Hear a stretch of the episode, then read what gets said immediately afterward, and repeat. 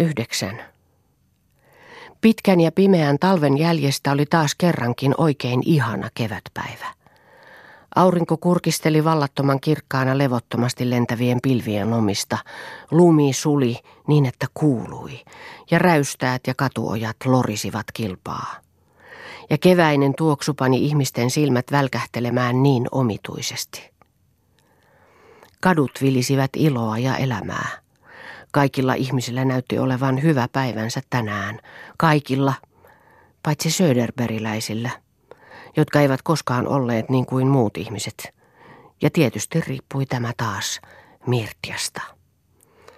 He olivat lähteneet kävelemään hekin, ja he kävelivät ja kävelivät, ilman että päivän leikittelevien säteiden onnistui viekoitella pienintäkään iloista vastaheijastusta heidän kasvoilleen. Mirtia kulki omissa ajatuksissaan, ja Ruunar tiesi kokemuksesta, että kaikki yritykset saada puhetta käyntiin olivat vain asialle vahingoksi. He olivat edellisenä iltana olleet yhdessä eräässä iltamassa, ja Ruunar luuli huomanneensa, että tämä paha tuuli oli kotoisin sieltä. Ja niin olikin. Mirtia oli tavannut siellä taas erään vanhan ystävän, ja näiden tapaaminen näytti nyttemmin olevan hänelle kuin myrkkyä. Mutta Bengt Iiro olikin kohdellut Mirtiaa ilkeästi, sangen ilkeästi, ei ainoastaan kuin vierasta, vaan vieläpä lisäksi noin keveästi ylhäältä alaspäin, kuten poroporvaria kohdellaan. Ja sentään oli Bengt ollut hienoin ja tasa-arvoisin kaikista hänen suhteistaan. Mirjaa raivostutti vielä muisto eilisillasta. Jo alusta pitäen oli tuntunut pahalle ja painostavalle siinä iltamassa. Taiteilijoita oli siellä tavallista enemmän tällä kertaa, ja virallisen ohjelman päätyttyä muodostivat he oman pöytäseurueen. Jos nyt olisi ollut kuin ennen, olisi Mirtia luonnollisesti istunut heidän keskessään, korkeimmalla paikalla, sen hän tiesi ja nytkin teki hänen mielensä liittyä heihin.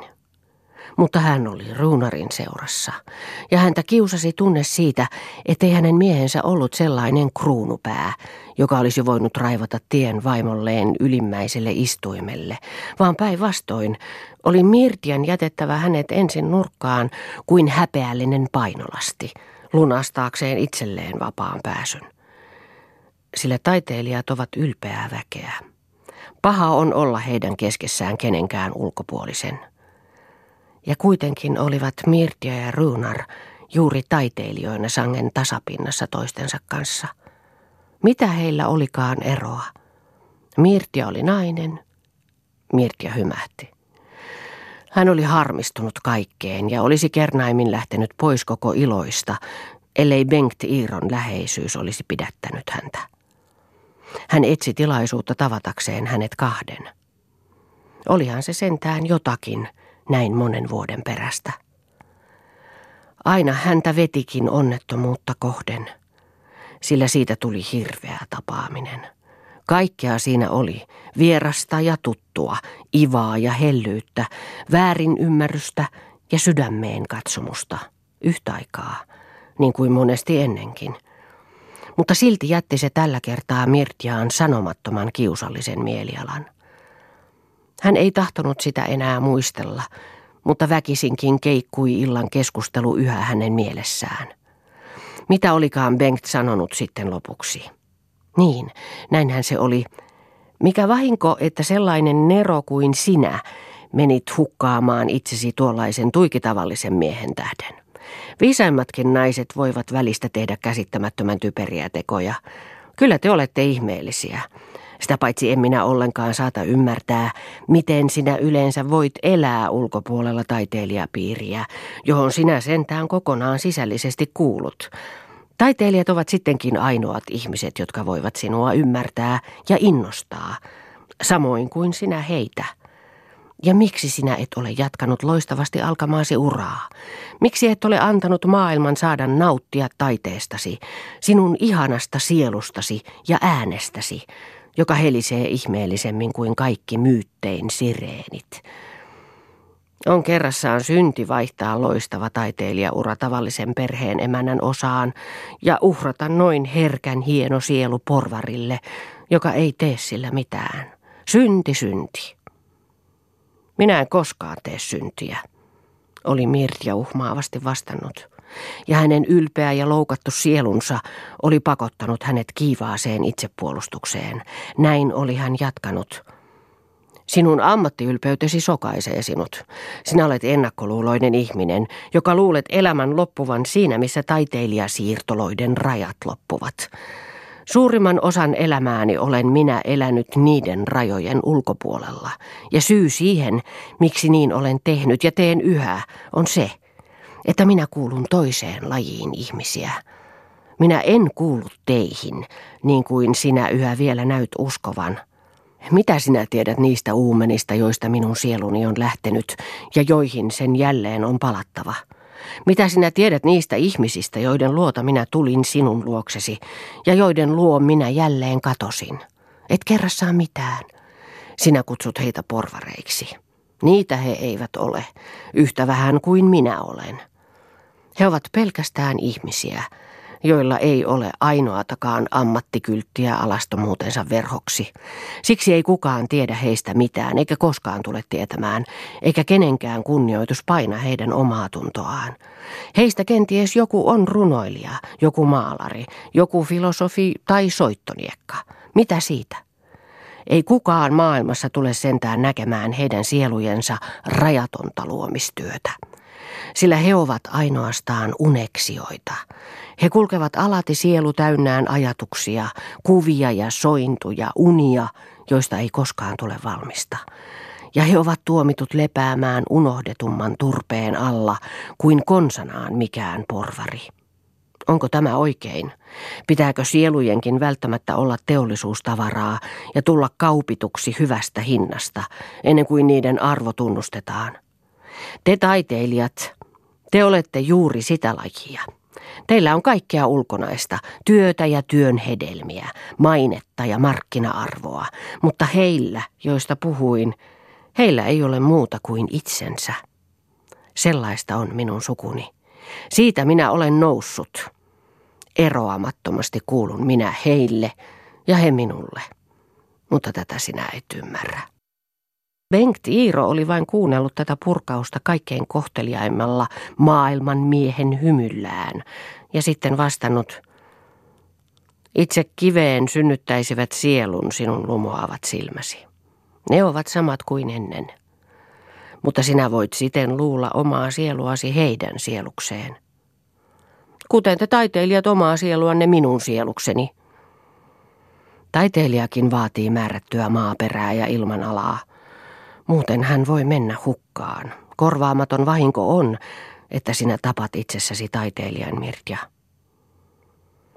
Nämä sanat etenkin olivat jääneet Mirtjan mieleen, ja ne kaikuivat vieläkin hänen korvissaan. Ja mitä enemmän hän niitä ajatteli, sitä luonnollisemmilta ne hänestä tuntuivat. Tietysti olisi hänestä tullut laulajatar ilman ruunaria – mutta nyt oli hän ruunarin tähden lykätty ulos omasta ilmanalastaan ja maaperästään, ja kenties ruunarkin hänen tähtensä. Tuskinpa sentään, ruunarin koko suku oli kuollut leipätyöhön. Ruunarissa oli filisteriverta. Mutta liian koreita sanoja oli hän heistä puhunut Bengtille. Eihän hän itsekään jaksanut pitää arvossa sitä alastonta, ammattinimetöntä ihmistä – Yhä hän vain itsekin kurkoitti siitä pois, toivottaen omalleen ja Ruunarin sielun kauneudelle alati näkyväistä muotoa ja sen kautta tunnustusta, mainetta, nimeä. Oh, kaikkea mitä muutkin.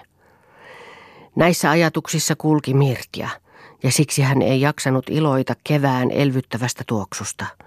Ihmiset alkoivat vähitellen jo kadota päivälliselle. Kadut tyhjenivät. Iloisin aurinko oli jo poissa. Mutta Mirtja ja Ruunar yhä vain kävelivät. Mirtja, eiköhän lie aika meidänkin jo lähteä päivälliselle, kysyi vihdoin Ruunar, mitä jokapäiväisimmällä ja tyytyväisimmällä äänellään, toivoen pinnistetyn mielialan siihen laukeavan. Mirtja vaikeni itsepäisesti. Ja he jatkoivat kävelyään. Kuulepa nyt, puhui hetken päästä taas Ruunar. Eiköhän tämä kävely ala jo väsyttää sinua. Mitä jos pistäytyisimme jonnekin oikein kaupunkipäivällisille tämän kevään tulon kunniaksi? Eiköhän se maistuisi. Mitä tuumit? Paras päivällisaika on jo ohitse, ärähti lyhyesti Mirtja. Hän tunsi itsensä väsyneeksi, onnettomaksi ja ärtyiseksi, eikä edes tahtonut päästä tästä peräti ehjästä mielialastaan. Vai tahtoisitko mieluummin mennä kotiin? En. Minne sitten tahdot mennä? Emme suinkaan enää jatka tätä kävelyä vai mitä? He seisoivat ja katsoivat pois toisistaan. Ja seisoivat. Mirtja polki hermostuneesti jalkaansa. Tämä on tylsämielistä. Menkäämme nyt, minne hyvänsä. Kaikki on minulle yhdentekevää. Tämä tuli kovasti ja katkerasti.